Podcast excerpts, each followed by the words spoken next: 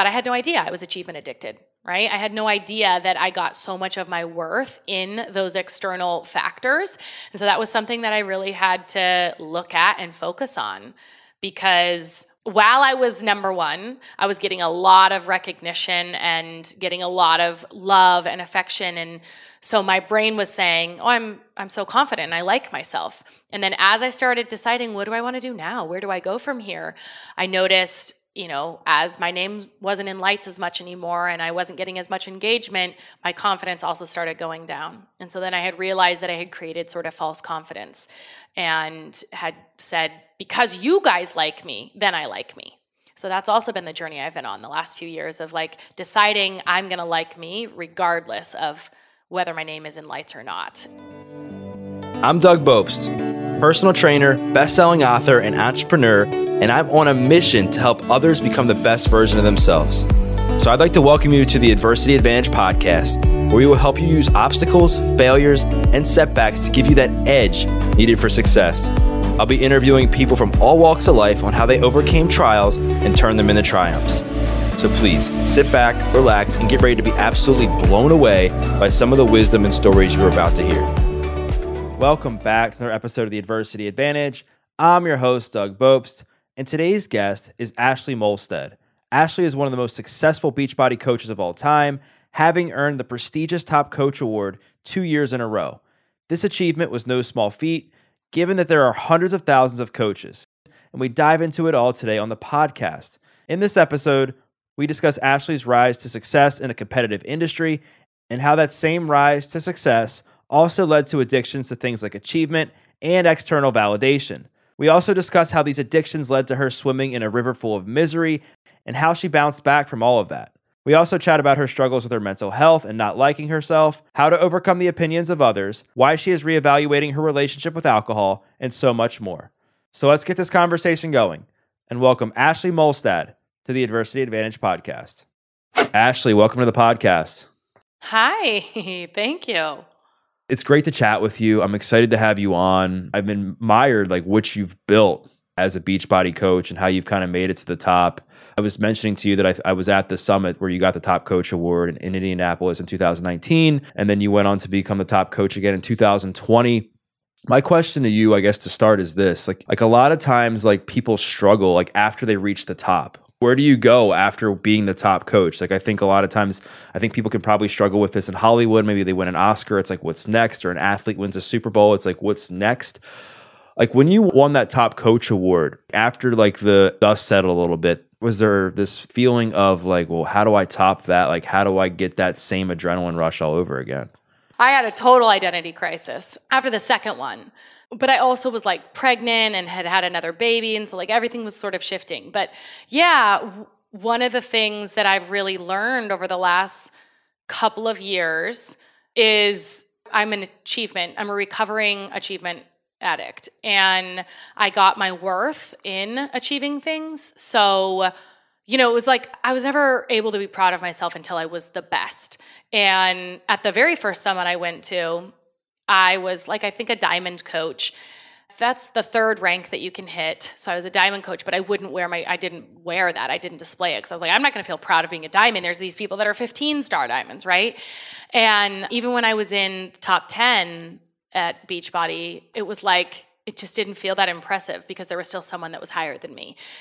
And so then when I did it, and I was number one, I still felt like there, I don't think that the first year that I did it, I, I don't think I had gone to the highest rank.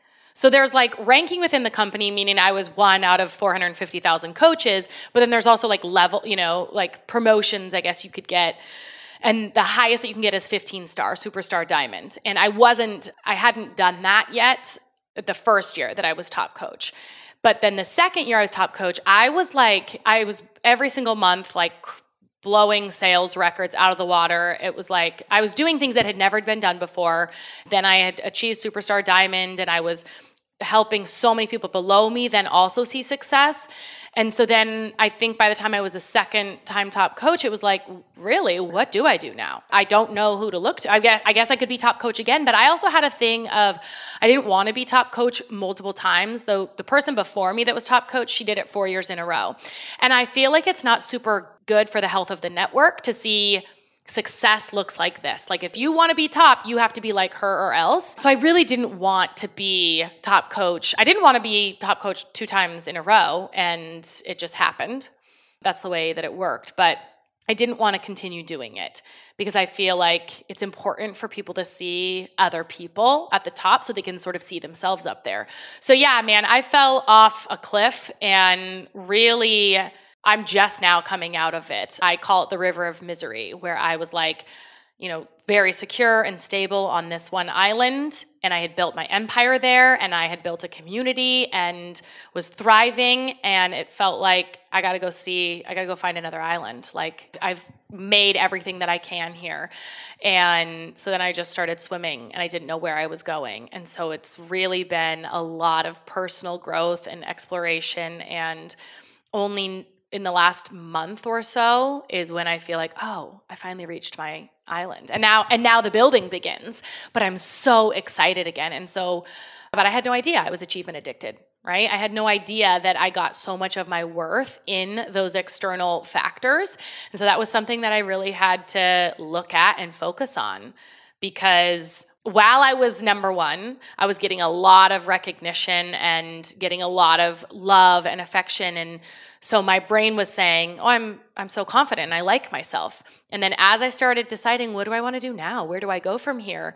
I noticed you know, as my name wasn't in lights as much anymore and I wasn't getting as much engagement, my confidence also started going down. And so then I had realized that I had created sort of false confidence and had said, because you guys like me, then I like me. So that's also been the journey I've been on the last few years of like deciding I'm going to like me regardless of whether my name is in lights or not and how many people are cheering for me.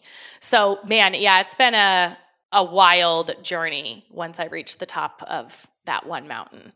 I like fell off the cliff and now I now I'm at I'm at the next mountain and I'm excited for the climb, but the river of misery was brutal for about 3 years. Thanks for sharing all that. I mean, I, I got to think that it has to be tough to like get to this moment in your life where you think like once you hit this point that you're going to have everything figured out and everything's going to automatically fall into place and then once you get there it's sweet for a little while, right? And then once the taste isn't as sweet an- anymore you start to realize like gosh like what have i what have i done? Like why have i put so much stock into this? And i know that in the network marketing space there's a huge emphasis on personal development. And you've also mentioned that more recently have been some of your biggest years of personal growth. Like, were you diving deep into your own like inner work, childhood, your own mental health throughout this process of becoming a top Beachbody coach, or were you just more focused on building the business? As I was building my Beachbody business, I wasn't really diving into like childhood or mental. When I found Beachbody, I was depressed and suicidal. So I needed personal development, but I was really more like healing my self image and confidence, I would say. But I wasn't digging in the way that I do now. Because now I'm a life coach. So, you know, I really focus a lot on thoughts and the brain. But I'm really grateful for personal development that that was part of the job requirement.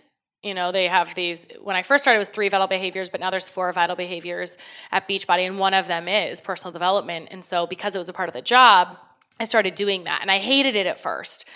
And i would like have to set a timer and i'd do 10 pages or just 10 minutes a day and i would force myself to do it before i was allowed to like scroll social or whatever in bed at night. And then like fitness, right? Maybe you don't like doing it, going to the gym initially, but then you start to kind of cra- you like feel good and you start to crave it, and that's what personal development did for me too. It's like I always call personal development like fitness for your mind. And I started craving it and loved it. And I loved that it would make me think new things and just get curious and open new ideas that I hadn't processed or even eh, like another whole world of concepts I hadn't really ex- been exposed to. So I wouldn't say I was diving into anything super deep other than like my present moment. kind of thinking.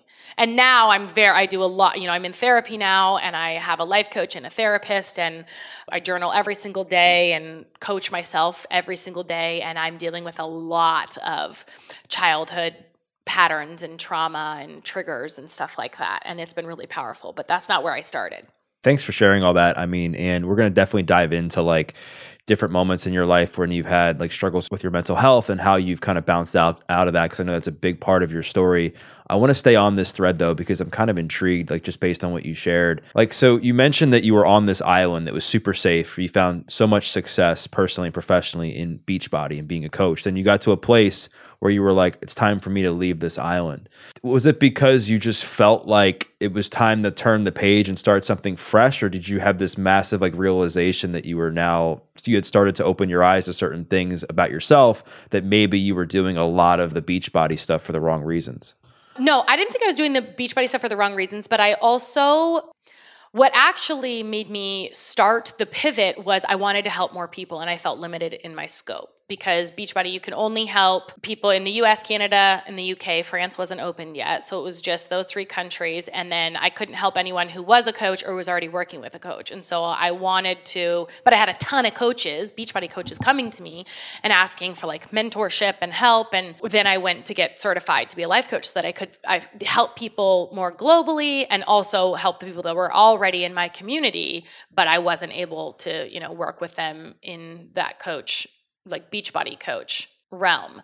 So that's really where it started. And then also, you know, Beachbody, they're pivoting their messaging now, but for the entire time that I really was actively working with them, it was, I would say, very much like a before and after transformation type company. And really sort of, I would say, feeds the diet industry and diet mentality. And as the two time top coach, I built my whole business on being anti diet, basically, and not following the diet industry rules that like there is good food and bad food and you got to earn your treats. And my messaging i felt like was in direct conflict with a lot of what beachbody corporate or the super trainers would put out. And so that felt a little challenging. I felt fine because beachbody they still celebrated me. Like they let me be me. But there was a time where because i was having the kind of sales that I was and no one was even close, I knew that there was like a need for this messaging that I was putting out there. And so I actually reached out to the CEO in 2020 and it was a probably right before I decided to get certified to be a life coach or maybe right around the same time. But I reached out to him and I said, "Hey, listen, I think we're missing a big like there is a hole in Beachbody's like arsenal of what they're offering. There is a need here. And I know there's a need because of what I'm able to do. And I need more people doing this because clearly, like, people are resonating with it. And he was just like, Look, I respect you, but you're wrong. the way that we're going to change people's life is by losing weight, is what he said to me. You know, he's like, weight loss is the main way to change people's lives. And I just totally disagreed.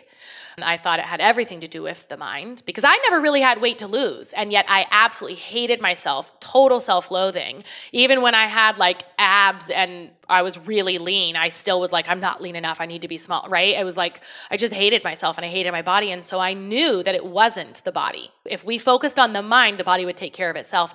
And that's where they're going now, which I'm so grateful that they're doing that. But I felt like at the time, like, okay, if you're not going to help me do this, I got to go build my own thing then. I got to go out there and I got to help because people need this message. And if you're not going to do it with me, then I got to go create some other way to help people. So then I started working on a course that I ended up calling Body Positive Badass. And really that was kind of the catalyst was like, okay, I'm going to I got to go make my own space then if you're not going to do this with me. And you know, it all worked out exactly as it's supposed to, but yeah, that was that was what happened when I did that pivot initially. And sometimes you got to create your own path, right? You got to create your own path with something that's more aligned with your values, your beliefs, and how you want to contribute with the world. And so I just think it's pretty admirable that you got to the top of the top in this business and then you could have kept going in that same direction and probably continued your growth. But you've kind of take you took a sidestep and we're like, we're like, all right, like what really aligns with where I want to go in the future. And it's just really cool that you've begun to to pave that way for yourself. I want to keep talking about like your business and I want to talk about some of the the common like qualities and traits that you've built within yourself to build a successful business that I think people are going to relate to. But I want to go back into your personal story a bit and talk about you know your journey with mental health. So take the audience back. It's like what 2012 2013 somewhere around there. You're hitting like a rock bottom moment in your life mentally. You're feeling suicidal you're hyper depressed what was going on at that point in your life how were you feeling and then what were some of the things that helped you like crawl out of that dark space we will get you back to this episode of the Adversity Advantage in just one second, but first wanted to let you know that this podcast is brought to you by Paleo Valley. I think I have found a new addiction, and that's the Paleo Valley beef sticks. When I first came across these, I was honestly quite skeptical, being that most beef sticks are highly processed, unhealthy, and gross. But after trying the ones from Paleo Valley, I was instantly sold, not just for the taste, but because they are grass finished, grass fed, and fermented. Plus, the company is family owned and accessible, which seals the deal for me. So many people ask, how can I get more protein in my diet when I don't have the time? Paleo Valley has you covered with their high quality beef sticks. I have even been recommending them to my personal training clients. They come in many flavors, but personally, I am digging the summer sausage and teriyaki.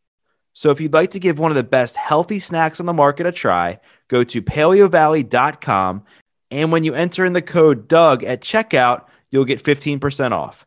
Again, it's paleovalley.com. And when you enter in the code Doug at checkout, you'll get 15% off. Now back to the show. Yeah. At the time, I just felt like a piece of shit. I just felt like nobody liked me. And, the you know, I was bringing everyone down around me. And it felt very true. It felt like absolutely I'm the worst. It did not feel like a thought. It didn't feel optional. It just felt very true. And, you know, what I know about the brain now is it doesn't like ambiguity. So if you tell it to think something, it'll go find evidence to prove that true. And so, of course, everywhere I looked, I found all the ways that I wasn't good enough and that I wasn't worthy and that people hated me. And, you know, like your brain will find what you tell it to find. And so, but I had wanted to work at Nike my whole life. Again, I feel like what I did most of my life until the last, I don't know, 10 years, eight years or so was do things that other people would be impressed by. Like I lived my life for other people's opinion forever.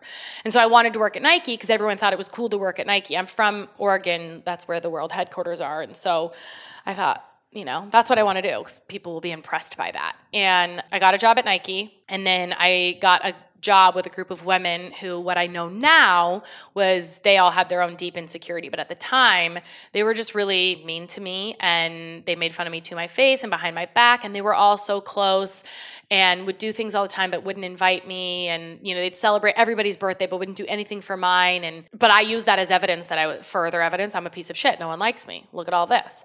You know I also know looking back like when you think that about yourself that's how you show up and so I don't know that I would have wanted to be friends with me at the time either, because it was a lot of like tiptoeing and gosh, I don't know. Do you like me? Oh, you don't like me? Okay. You know, and just not thinking I was worthy of anything. So I wasn't a real great time to be around. And at the same time, I was dealing with some health issues. And so, you know, I was in and out of doctor's offices. But I was doing Beachbody this whole time. And that was like the only thing that I really enjoyed. Again, I think because I hated my body so much, but it kept me in shape and I felt like I was very fit, but I still hated myself, you know? But when I came out of it, I ended up getting a different job at Nike with a different group. I got my health under control and I sort of like came up from this black hole of depression and I looked at what was the bright spot and it really was beachbody. It was like these online communities people i've never met before that were super uplifting and supportive which was juxtaposed with these people these women face to face who were total assholes.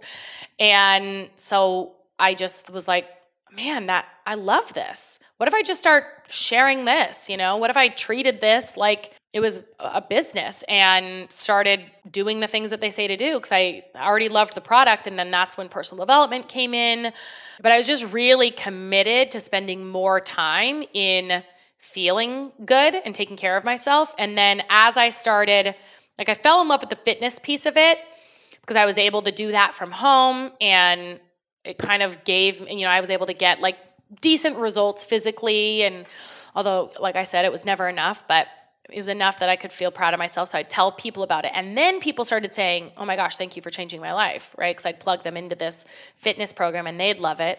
And when people started like saying stuff like that to me, I was like, Oh, maybe I do matter, right? And then I, so that with personal development and people saying nice things to me was like, Oh, maybe I'm not a total piece of shit.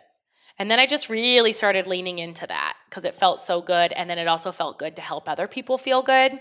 And that was initially how I pulled myself out of depression. I look back now and I think it was really circumstantial depression. I don't think it was a chemical imbalance.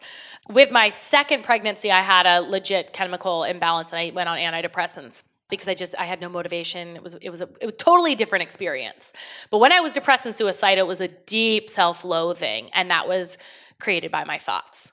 So as I started working on my thoughts and changing my thoughts, things really started to shift and I was able to move through that really deep, dark depression. As far as your thoughts, you mentioned that it was like situational and that you just loathed yourself and then that like trickled down to other people around you. Had this been something that was like gradual or did something like happen like shortly before this moment that really got you down on yourself? No, there was no impetus, I don't think, that like did it. I think I struggled with liking myself for most of my life that I can remember. And this is stuff now, like as I'm doing more work on my own brain and like childhood stuff's coming up now that I'm aware of right? I, the reason I hated my body was because I think I actually hated myself, but it's way harder to hate yourself and have the shame over yourself than it is your body, right? Because if you're like, oh, it's my body that's the problem, I'm not happy or successful or rich or in love or whatever because of my body. So then if you f- focus on your body, that's way more tolerable than like, oh, well, I've got a six pack and I'm still a total piece of shit. Then it's like, okay, then I'm the issue. So I think that's really what was going on was I just hated myself so much, but it was easier to say my body's the issue.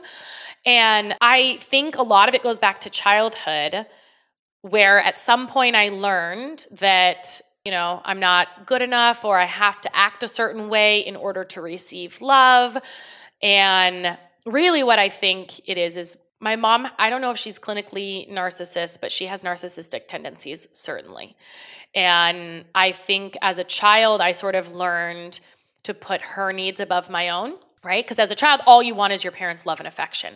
And so what I learned is like, oh, to get her love and affection, I have to act this way. And I I think what happens, I started not listening to my own wants, dreams, and desires as a child and prioritized right external my mom my mom's wants dreams and desires and then i just basically that grew into me just kind of rejecting myself anything i wanted for myself i just it was didn't matter. It was insignificant. Who cares what i want? I got to do this right? And so then it goes out into the world unchecked. And I can remember the first time really having like depressive thoughts was in middle, like sixth grade in middle school at a friend's house. I remember feeling like no one ever invited me to the party. I was always like, whoever was hosting the party would invite someone I was friends with, and then I just got to go because I was friends with that person. But no one was ever like inviting me initially. And I remember just thinking, like, no one really likes me. And I had lots of thoughts, right? Because if, again, you go out, you have this thought in your brain, your brain goes to try to find evidence for this thought. And it had 25 years of thinking I'm not good enough and people don't like me. And what I want doesn't matter. It's not important. And I'm rejecting myself. And that just sort of built up over time, right? And I'm checking all the right boxes. I'm doing all the right things that society has told me I should do, be happy, and I'm miserable. And so, really, that's when I started with personal development, really like asking myself what I like and what I want. And started going down that path. But I don't think it was like one thing that led to it. It was just years of not liking myself or listening to myself or appreciating myself and a shitty thought pattern that went unchecked. Let's tie in your personal journey now with the business. So, you mentioned at the beginning of our conversation that you realize you're a recovering achievement addict, right? And then you've also talked about how like you didn't get the attention you needed from your mom, so you wanted to try to seek it out like in other ways, right? Which makes sense as to why you would seek something like achievement later on as you started down the path of, of, becoming a Beachbody coach, you mentioned that you were fired up about helping people, right? Which I'm sure a lot of people are. When did it turn though from that to becoming unhealthy to where you're like now addicted to the the validation, the success, the people patting you on the back? Like what year was this? Where were you at in your Beachbody career when when you started to notice that this was impacting you? Oh, I did never notice. That wasn't until I was out of it. As I was growing Beachbody and becoming more successful in business, I was feeling like, oh my gosh, I love myself. I'm out of my depression. Like, I think I'm amazing. And that felt very true to me. It felt like I matter. My life is important. I people care what I have to say. I, I like who I am. And that felt very true. It wasn't until that started going away that I started realizing so did my confidence, right? So as I decided, because I remember when I first decided to make this pivot from Beachbody to life coaching, I told my husband about it and he was like, nervous and he was like what if it doesn't work out? And i remember at the time this was also like middle 2020 i was like well then i'll find something else. Like i'm going to be successful at whatever i do. And that is the level of confidence i had in myself at the time. And then as my instagram engagement started going down and people stopped caring about what I had to say as much in, you know, I wasn't getting the recognition that my confidence also started to go down. And then I started noticing like my thoughts would be like, oh, was that a fluke? Like, is, was that the most successful I'll ever be? And oh, shoot, did I make the wrong choice? I shouldn't have left that. I should have kept riding that high, right? And it was then that I started noticing, oh, I was relying so much on external validation. I thought I was really confident. I thought it was coming from within. But if it was coming from within, then it wouldn't be shaken by the other things going away. And I think it's a normal human thing. Like, I feel like that's a it, external validation is we all sort of want that to some degree. I think it's just an innate human need. But I realized that I needed to do a little bit more work on actually, truly having confidence from within and not relying on the external validation and achievements and accomplishment to say, you know, I'm good and worthy and all of that. But I didn't notice it at the time. I thought I was great. I thought I was like, you know, high vibe. It wasn't until it went away. Yeah, and that's that's true, right? Because a lot of times we really don't know that something's a problem until like that thing is ripped away from us, right? It's like somebody going into rehab for a drug, right? They like think they have they don't have a problem, they're managing their life yeah. great, and then all of a sudden they're off to rehab, and they don't have any drugs, and then oh my gosh, like I'm a mess. Like my life yeah. is falling apart, and I right. I don't have it together like I thought I did. Right. I think a lot actually about like addiction is just trying to escape your mind. And I think that uh, that achievement for me was also right? Trying to escape my mind and not really dealing with my own. Like I've never lived alone. I always had roommates, and then you know my boyfriend now husband so i've never lived alone and i never wanted to be alone i always wanted to have people around me and i look back now and i know that's because i didn't like myself and so my own internal voice was terrifying to be with and i think that's what happens a lot with addicts is their brain is a total asshole and in order to escape that and whatever pain it is they've got going on that's the only time that it's quiet right is when they've got something in their system and it feels less painful and more tolerable. And so i think i just had a different addiction to escape the pain. And staying on the theme of addiction like you've been open now about like some of your mental health issues. You've been open about your struggles with mental health and then also like times where you've struggled with being addicted to success and achievement, and that sort of thing. Where does like your relationship with alcohol like fall into this? Because I know like at times throughout your career you've been more open about like like drinking fairly regularly you know on social media and stuff like that and then lately i've heard you say that you're kind of backing off on that for you know just trying to make improvements there. And i know that you know alcohol with people who are having trouble with their mental health it can be a very very slippery slope right? Was alcohol ever a coping mechanism for you throughout this process? And like how has your relationship with alcohol evolved? No you know i don't think it was. I don't feel like it ever like the times that I drank the most were actually probably when I was the happiest in my life. I was the most social, and it was a lot of like, I, are you familiar with Enneagram? Yes. Yeah, I'm a three. Okay, yeah. So I resonate a lot with three, but I have a lot of eight. And I I don't know. My innate fear was that I wasn't going to be successful, right? So then that would mean that I'm a root three. But I resonate a lot with eight, which is like, don't tell me what to do. And so I kind of liked that I was a fitness professional, someone who worked out and cared about health, who also drank. Because that wasn't like, I think you see it more now, but back when I started 10 years ago, that wasn't a thing. And I liked telling people, like, you get to be whoever you want to be, and you can be successful at that. And so, I don't, uh, lots of people have haters have come out and said, oh, she's an alcoholic and she has a big issue with alcohol. I don't think I ever had an issue with alcohol. I never used it as a way to escape. But I did like the freedom of like, I can be whatever, I can be successful and like to drink. I can be a fitness professional and like to drink. But the reason that I've sort of now reevaluating my relationship with it is because I'm really focused on feeling good and I don't know if maybe alcohol always impacted my mental health or if it's just with aging, but I notice now, like I never had brain fog. When I would have a hangover, I would never have brain fog. I'd just be like kind of tired. And I remember it was earlier, well, it was last year, I guess now. January of last year, we were at a vacation with some friends, and I was up to like 2 a.m. or 3 or something like that. And then the next day, I, my brain just was not functioning. And I was really scared. I'm like, oh my God, I'm stressing my adrenals out. And so I asked someone there, he's a firefighter and so he had like medical experience and i was like what does it mean when you know you've got major brain fog like what does that mean for my body and he's like I think that's just called a hangover. And then I started talking to my, I talked to my husband about that and I talked to my best friend about it. And I'm like, do you guys get brain fog when you're hungover? And they were like, yes. And they're like, you never have? And I'm like, no, I had no idea that that was a part of it. But my brain is my favorite thing about me. I think it's the most, like, I'm obsessed with the brain in general, but mine is the only one I have control over. And I don't like, like, cognitive impairment. And now I get brain fog when I drink. And then I also notice like it affects my mo it affects my sleep certainly. I wear the Oura ring at night, so I, I track my sleep and I know my readiness score is always low.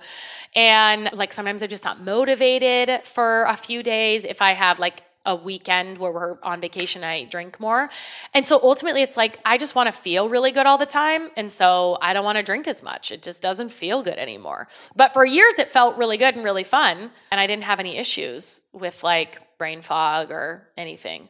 So yeah, I just am all about feeling good now. And it stopped feeling good. So I stopped drinking as much. Yeah, I think it's always important to look at your relationship with something and say, okay, is this like actually contributing to my life in a positive way, or is it taking away from my, or is it devaluing my life in some way, right? And just making that tough decision and figuring out what works best for you.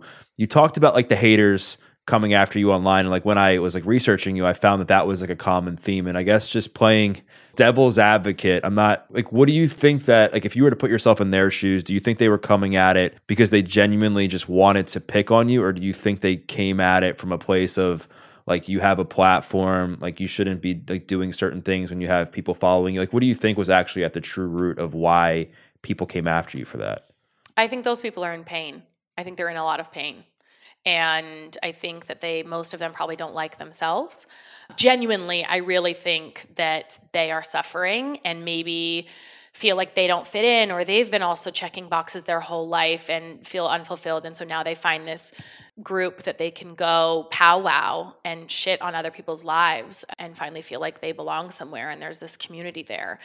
I don't think it came from a genuine concern from any of them because if they had a genuine concern, I don't think going on a Reddit blog and being a, like saying horrible things is the way to do it. Like if you're genuinely concerned about me, there's a different way to go about it and not going and talking shit and being an awful human.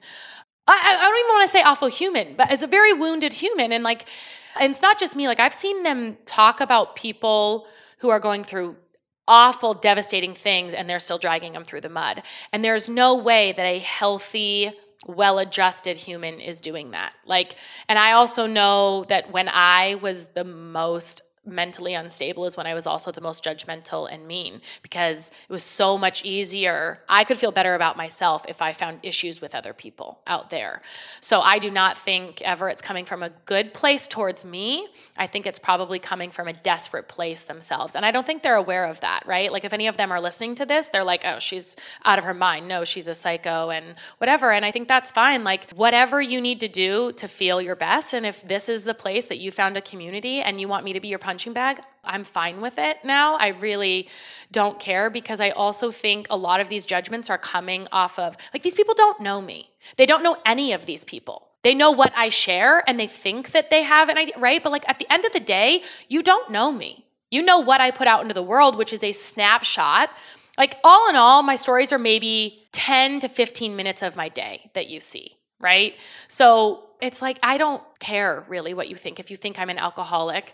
And if you feel like it's a problem that I have a platform and I should use it for then you fucking create your own platform, man. Like create your own platform and tell your story that you want.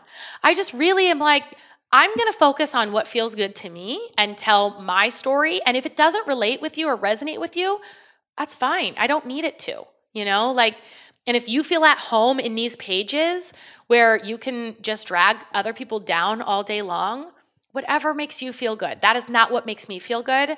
So I'm not going to be spending my life doing that, but I'm also not going to be catering my life to your wants for me.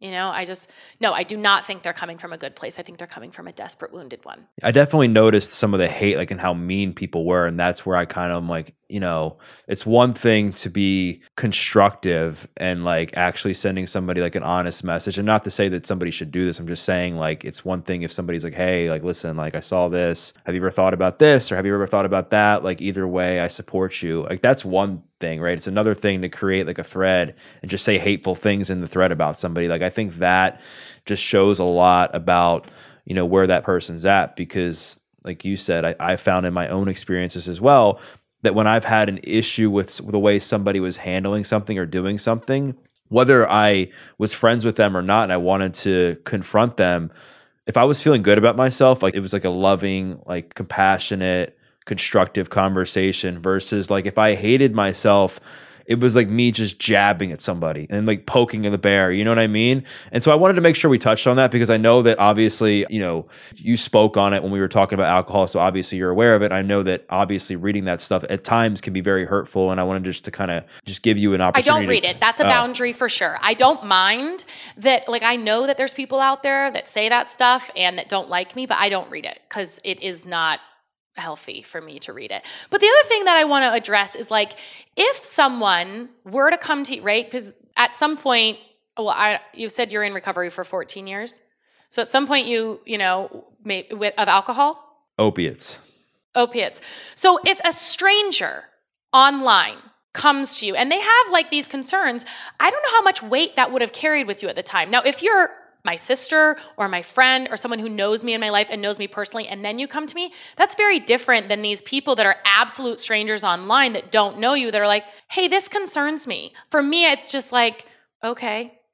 You don't know, you know what I mean? Like I don't know how how would have you how would you have received that if a stranger that doesn't know you at the time when you were in the middle of your addiction? It's a good question. I think there's a lot of layers to it. I think one, I think alcohol consumption is more public at times than like opiates, right? Like you're never going to see anybody like I don't think you're going to see anybody snorting an opiate on an IG stories, right? But you're going to see somebody like ripping a shot or drinking a glass of wine, right?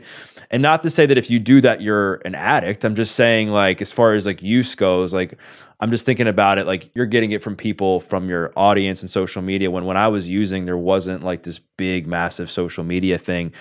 But if it was a stranger and they they uh, they did and that's the thing like then like if that were the case like a typically somebody in my audience like randomly wouldn't know I had a problem if they never saw me like online doing something, right? I would definitely like you said uh, it, there's different weights on like like on what people say to you like if it's your sister, if it's a close friend, if it's a colleague, I'm sure it carries more weight. I was just saying it as a general thing of somebody, like the way they communicate, like to somebody about if they have a problem or not. Not necessarily just you. I'm just saying people in general, to where if you're coming at it from a place of genuine love and care that you're actually like witnessing something throughout somebody's day or throughout somebody's life where you have a genuine concern and you know based on research, based on educating yourself that this person may have an addiction to something, and you know this person well, that you know their life, then reaching out to them from a place of compassion versus like just demonizing somebody behind their back. That's what I was saying, right? Like I don't and it's such a hard topic because like unfortunately like alcohol is is so normalized now and it's like it's the only drug that you have to like justify not using, right? Right. Totally. and so it's it's a hard subject and I'm, and me asking you these questions, I'm not judging you. Like I I honestly when I see this, I just like to ask different questions because I'm trying to be curious on like, well, how has this all impacted you? Because I know from my own experience and others' experiences that when people have a hard time with their mental health and they and sometimes alcohol is involved, sometimes you know alcohol can add fuel to the fire if if you're not careful. Oh, Yes. I mean, when I was very depressed and unhealthy, if I was drinking, I would pretty much cry every time. You know, like one time this guy cut me off at the bar. I guess I was being an asshole. I didn't even feel like I was that drunk. And I, I mean, I was I was real young, but I remember feeling I went to the bathroom and cried and I was like, I'm a piece of shit. No one wants me around, right? Like, so certainly if you have an unhealthy mental state, I don't think any sort of drug or alcohol is going to help. It's going to magnify that. For sure. 100%. And I just think that, I guess to put a bow on it, I think at the end of the day, like, you should never judge a book by its cover no matter who it is right like you just never know what someone's going through you never know what like is actually going on in somebody's you know home like you only you're only seeing a small glimpse on social media and let's just also remember social media isn't reality like social media i mean obviously people are share real stuff on there but there's a lot of stuff on there that's it's just there to you know in many ways for entertainment purposes right and I think that's an important lesson for people to remember, no matter if they're you know following somebody like you or anybody else. That you know you're just getting a small glimpse of like what actually goes on in somebody's life. And so now I guess like transitioning into like a more positive frame of mind, like I think it's really impressive what you've built throughout your career as going from somebody that was having a hard time with your mental health to becoming like one of the most successful Beachbody coaches, you know, in the last decade, right? You became the top coach two years in a row. You had to have, to be super meticulous, I'm sure, about your focus, discipline, and habits throughout that process. And there's a lot of people that that struggle with that now. They are struggling to stay to stay focused on certain tasks. But what have been some of the things that have helped you over the years be able to be so focused, disciplined, and consistent on the daily actions you needed to take that led to your success? So again, the Enneagram 8 in me, I would question a lot when people say, you know, a lot of personal development books are like, you got to start your morning at 6 a.m. or before, you know, 5 a.m. club or whatever, the miracle morning, like all this stuff about the morning routine. And you got to make your bed and you got to do all these things. And they have all this like recipe for success. And while that may be true, like scientifically, you could look and say the majority of millionaires get up at 6 a.m. or the majority of millionaires make the bed. Like there might be a ton of evidence to support that. But I also, I just was like, I asked questions a lot. Like, does that make sense? Could I could I still be successful and not make my bed? Let me just go see if I can do it. Right? And so I just sort of was like, what works for me? And what works for me is actually not what most of the entrepreneurs and personal development says what works for me is I have like daily non negotiables, things that I do. They're going to get me closer to who I want to be or how I want to show up or the goal, whatever it is I'm focusing on at the time, right? To get me to be closer to the kind of mom I want or the wife or the entrepreneur or the network marketer or whatever it is. So when I was building my business, I also always focused on the long term. I never play the short game. I never am like, I need success by six months or a year. I'm like 10 years from now, if I show up every day in a way that feels good and I'm doing the things, where am I gonna be? I'm gonna be a freaking millionaire. Like for sure, right? I remember back when I started and I had no success. I was like, I'm a CEO of a million dollar business. Not today, but I will be. And I'm not going anywhere. I'm just gonna be here until the success comes. So I had non negotiables, but I really don't buy into this idea that it, it has to be done a certain way. And for me, that works because as a any with a lot of I resonate so much with the Enneagram 8, which is the challenger. If you guys aren't familiar with the Enneagram, it's the challenger, right? They don't like to be put in a box. So I don't really like these broad sweeping statements that like, yeah, you gotta get up and get it done before the sun or whatever. I just am like, no. You have to decide I'm committed to success. What does that look like for me? What is my commitment? How does it feel good to you? I mean, right now, I my latest thing that I just created is a podcast called InSource, and the whole idea behind it is like stop looking outside for people to tell you the way to live your life and the quote unquote experts on your body or on entrepreneur or whatever. Like, what feels good to you? But you have to be committed to it, right? So I'm not just saying like willy nilly, you don't have to do anything, but if you want to be successful what are the things that you have to do? And I don't believe that they need to be done before the sun. I my bed is not made today. I like to make my bed. It does feel good to make your bed, and I don't make my bed every day, and I don't wake up before the sun. Right? And so and I like that. I also like that's part of why I liked being someone that was a fitness professional who drank. Like I like to do it my way and prove to myself and anyone else that you can do it your way because I just feel like there's so much of here's this beautiful lane that you can be successful in. And maybe if you did it exactly as they're all laying out, you would be successful, but maybe you'd be miserable doing it. I don't know. I'm not a morning person. I'm just not. And I've tried many times. Maybe one day I'll be, but today I'm not. And I like that. I like not starting my work day until like noon. I work from like noon to five, and that works for me, right? And so for me, the biggest thing is, I think what is the story you're telling yourself? Because if you're saying, oh, I just am not successful because I can't get up in the morning, how is that serving you? What if you could just be a, a, night owl that's successful, right? So I think it's really looking at the story. I do, I'm not saying that all of those people don't know what they're talking about because clearly they're saying it because it worked for them. But I do think that it doesn't have to be a one size fits all approach. And so being really curious and sort of open with what makes you feel good and being committed to the long game. Like if I were to show up this way every day for the next 10 years, am I going to get where I want to be? Or was I just a sad sack sitting on the couch and throwing a pity party because whoopsies, I snoozed on my alarm, so screw this day, I guess I'll start tomorrow. Like if you show up like that every day for 10 years, you're not going to get any closer. So I think it's I would have this idea like this goal, here's where I want to go and here's the way I want to do it. And I would just like try different things on. Does this feel good? Does that feel good? I tried the morning thing. It didn't feel good. So I don't do the morning thing and I do it my way. And so that's the way that it works for me. I just think people just need to get more curious and stop taking these broad, sweeping, like success looks like ABC. It's like, I don't know. Maybe it doesn't. Maybe for you, it's DFG. I don't know. Right. So I think it's really mostly for me always been about the story that I'm telling myself. Yeah, and I like what you said about not using what works for everybody else to try to make it work for yourself. And I think that's becomes a problem. I mean, what I've always found and I try to tell people is like if you read like a handful of personal development books, just like pick different themes in each one of those that, that, resonate with you and don't try to like model your life after one book or one podcast or one seminar like find where you can you know take a few nuggets from something and then how can that fit within what you're already doing you've coached a ton of people you know throughout your life as far as building them up to be successful beachbody coaches we just talked about like what's worked for you what has been a few of the common like struggles with your coaches that you've had to help them work throughout the years? Like what have they been and and how have you helped them to get through those? I mean, I think the biggest thing is probably overcoming other people's opinions. I feel like that's the thing that comes up the most for people is what are people going to think of me? And, you know, am I doing it wrong? And am I going to fail? And just really like a lot of external focus comes up for people. And I know that that certainly came up for me, but I've always been really coachable. So if someone is living the kind of life that I want to be living and has achieved the kinds of things that I want to achieve and they say do it this way, then I'm going to try it. So I always listen to people that are where I want to be and try them and then see if it if it works for me or not, right? Kind of going back to what you just said about the books, like maybe you read the miracle morning and you try it for 2 weeks and you're like, "Okay, I'm going to take everything I'm going to do this in the morning." And then you can just see do I like all of it? Do I like none of it? Do I like some of it?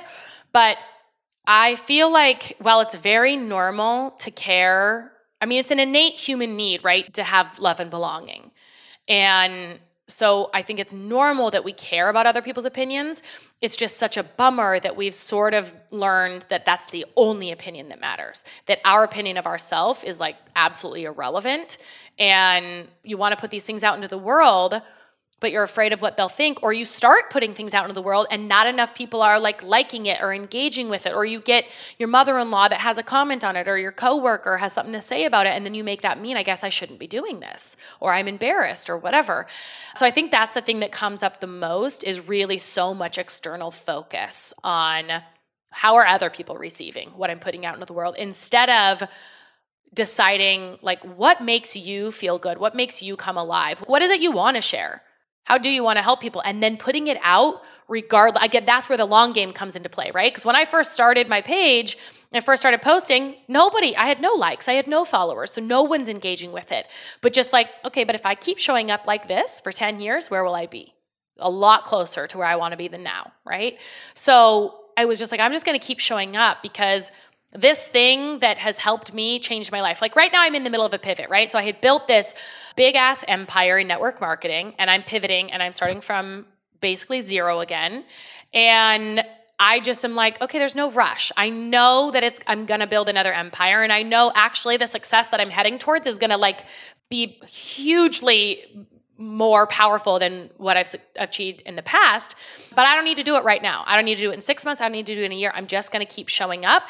And I'm going to keep showing up because the work that I'm sharing now with all this mindset and you know cognitive development and brain function and like thought work and stuff has completely changed my life so if i can just stand in that like i want as many people to know about this as possible and i know lots of people aren't going to give a shit about it but that's okay. The people that don't give a shit about that's not who I'm talking to. I'm talking to the people that need this, right? So I think it's for me that's what it was with Beachbody too was like I was a serial dieter until I found this thing that finally felt like freeing and really joyful. And so I was like this worked for me. I want to tell to as many people as possible.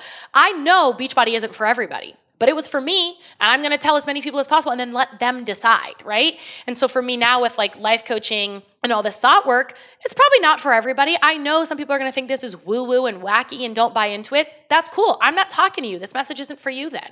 This message is for the people that want this message that resonate with it. So if you are struggling with you know thinking about other people and their opinion and whatever i think you got to do a little bit more work on one of two things. One, more belief on yourself or more belief on the product that you're trying to share and put out into the world. Because if you are solid on both of those things, then people can say whatever about it, you know? And you're like, cool, you don't have to like it. That's your loss. Like whenever I got no's with Beachbody, I'm like, fine, that's your, you don't even know what you're missing. I'm gonna go keep telling it to other people because people gotta know about this. I just never took it personally. And when people, if they don't want my life coaching or they don't see the value in it right now, it's like, okay, no problem. But like, damn, that's a big loss for you. But okay, I'll be here whenever you're ready, right? Like, I just really believe in it. And so I think that's the biggest thing. If you're struggling with other people's opinions, you're, uh, you're probably struggling in belief in yourself or belief in what it is that you're trying to share. And then, like, what percentage of people, like, based on your experience with Beachbody, like, actually believe in the product? Would you say, if you had to guess, what do you think it actually is? I would think most people believe in the product and struggle with believing in themselves. I would bet most people, right? Because they do it and then they love the fitness, they love working out at home, they love the community, they love all that. But then it's like, okay, now I got to go tell people about it, but I don't want to be annoying and I don't want to come off salesy and I don't want to be obnoxious, right? So then it's like, that's when the belief in yourself, that's when you need to do the work on that. Got it. Got it. Yeah, that makes sense. And so, like, with you, like, now leaving the Beachbody Island, I guess, if you will, like, how does that work for like your business there? Does that just all go away? Or are you still like entitled to some income from the business that you've built? Yeah, I mean, it's still, I still make income from it based on, I mean, at one point, you know, I had 12,000 people on my team and I don't know where it is now, but I try to, you know, for years support them, but I haven't really actively recruited or brought people into that space in really three years probably or something like that. Because i had built you know this massive empire and i spent so uh, 10 uh, 8 years of my life probably every single day showing up multiple times a day right? Before instagram stories i was posting 5 to 8 times a day and then instagram stories it's like all day every day. I never missed a day for 8 years.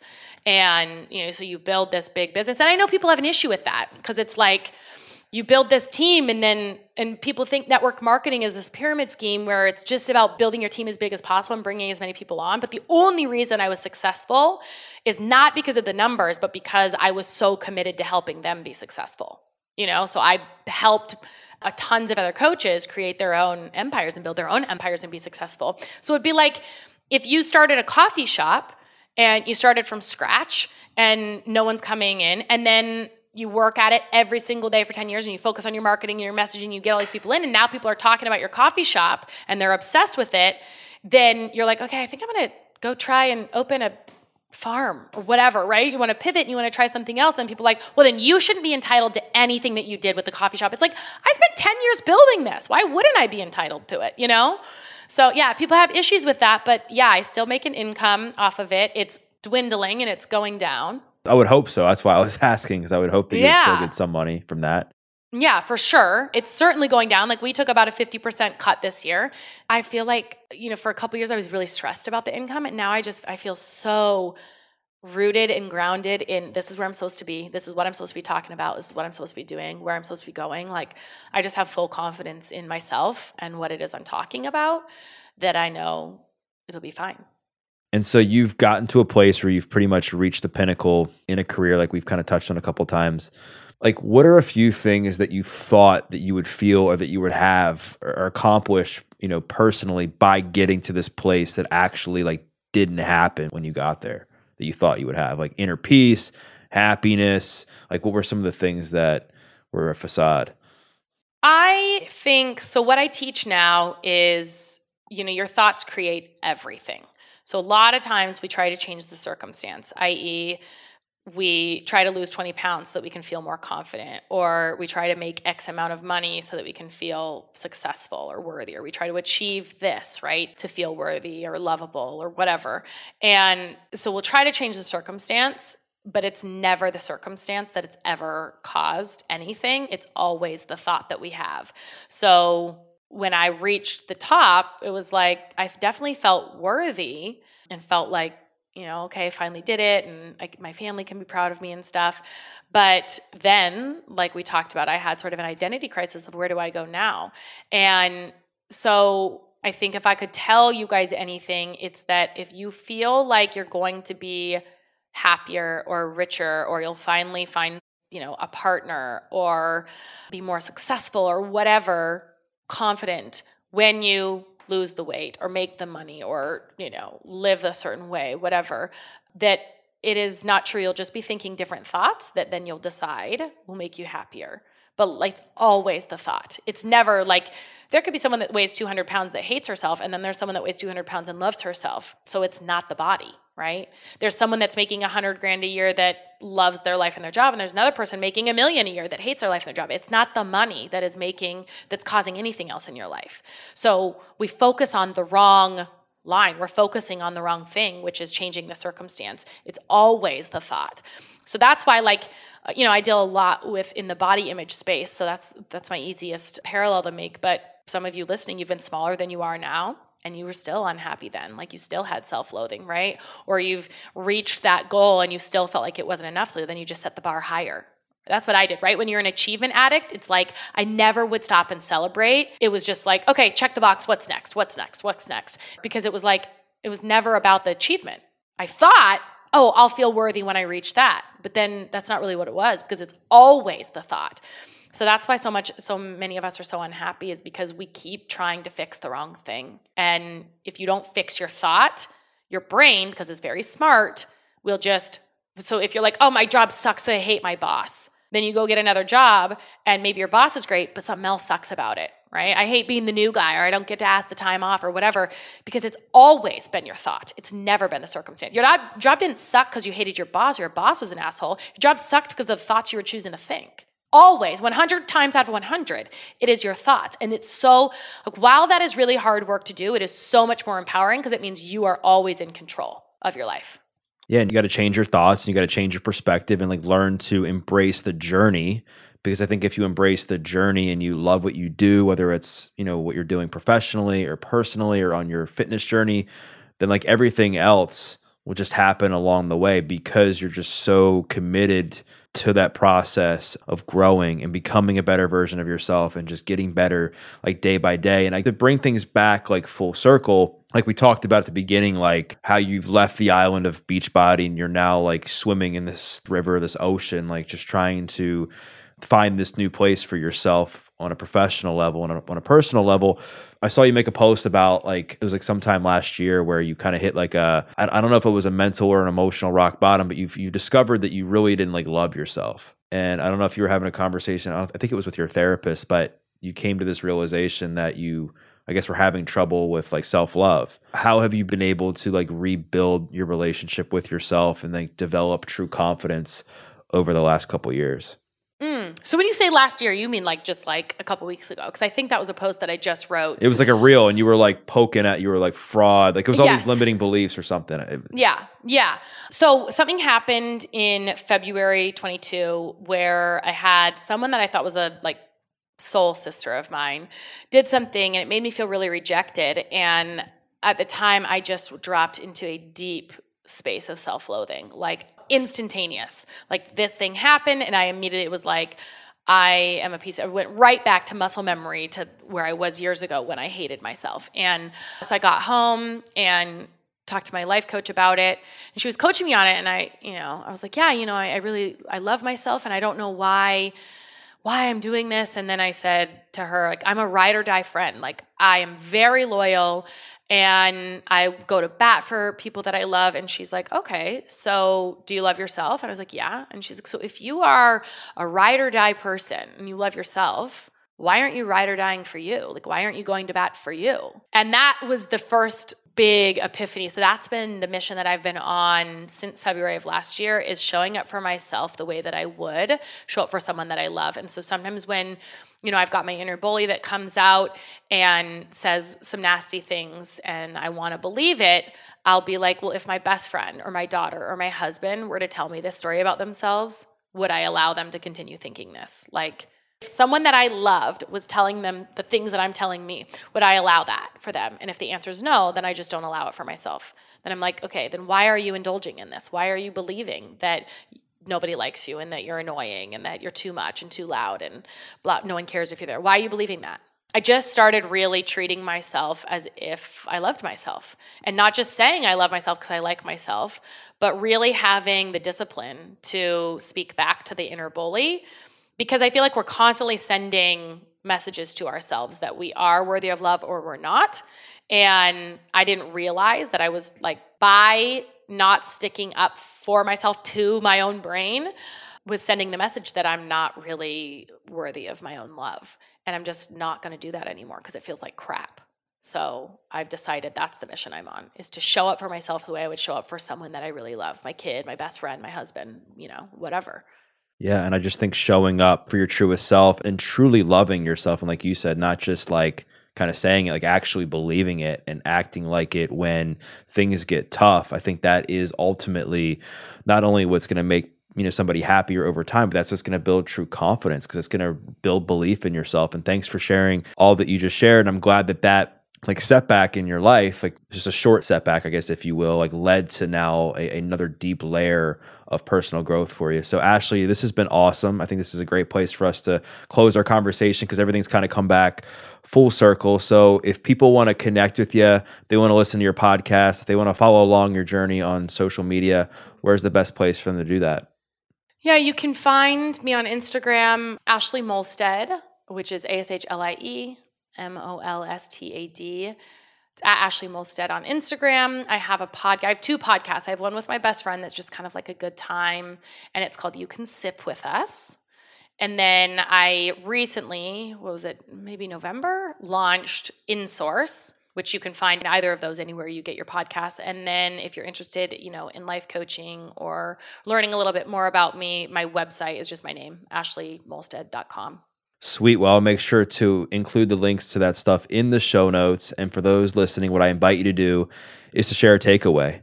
Maybe it was something that Ashlie recently just shared about loving herself. Maybe it was something that she said about her Beachbody business. Maybe it was something that she said about like doing her own thing when it came to like building her brand and building her business and not necessarily, you know, trying to fit within a box. Maybe it was something she said about how she struggled with her mental health. Maybe it was something that she said about her relationship with alcohol. Whatever the takeaway was that you aligned with most, make sure to share it and tag Ashlie, tag myself, because we'd love to hear your feedback. We once again thank you for listening to this episode of The Adversity Advantage. I'm your host, Doug Bopst. We'll see you next time.